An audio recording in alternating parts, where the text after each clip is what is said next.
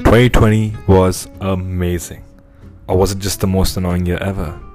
Did you learn anything? And how is 2021 gonna be any different?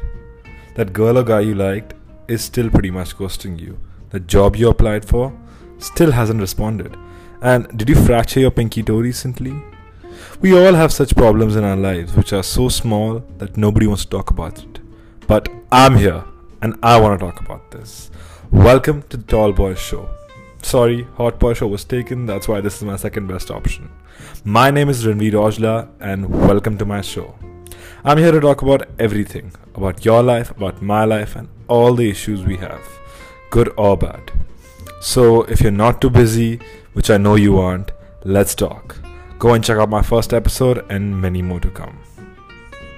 What are you still doing here, bro? Go!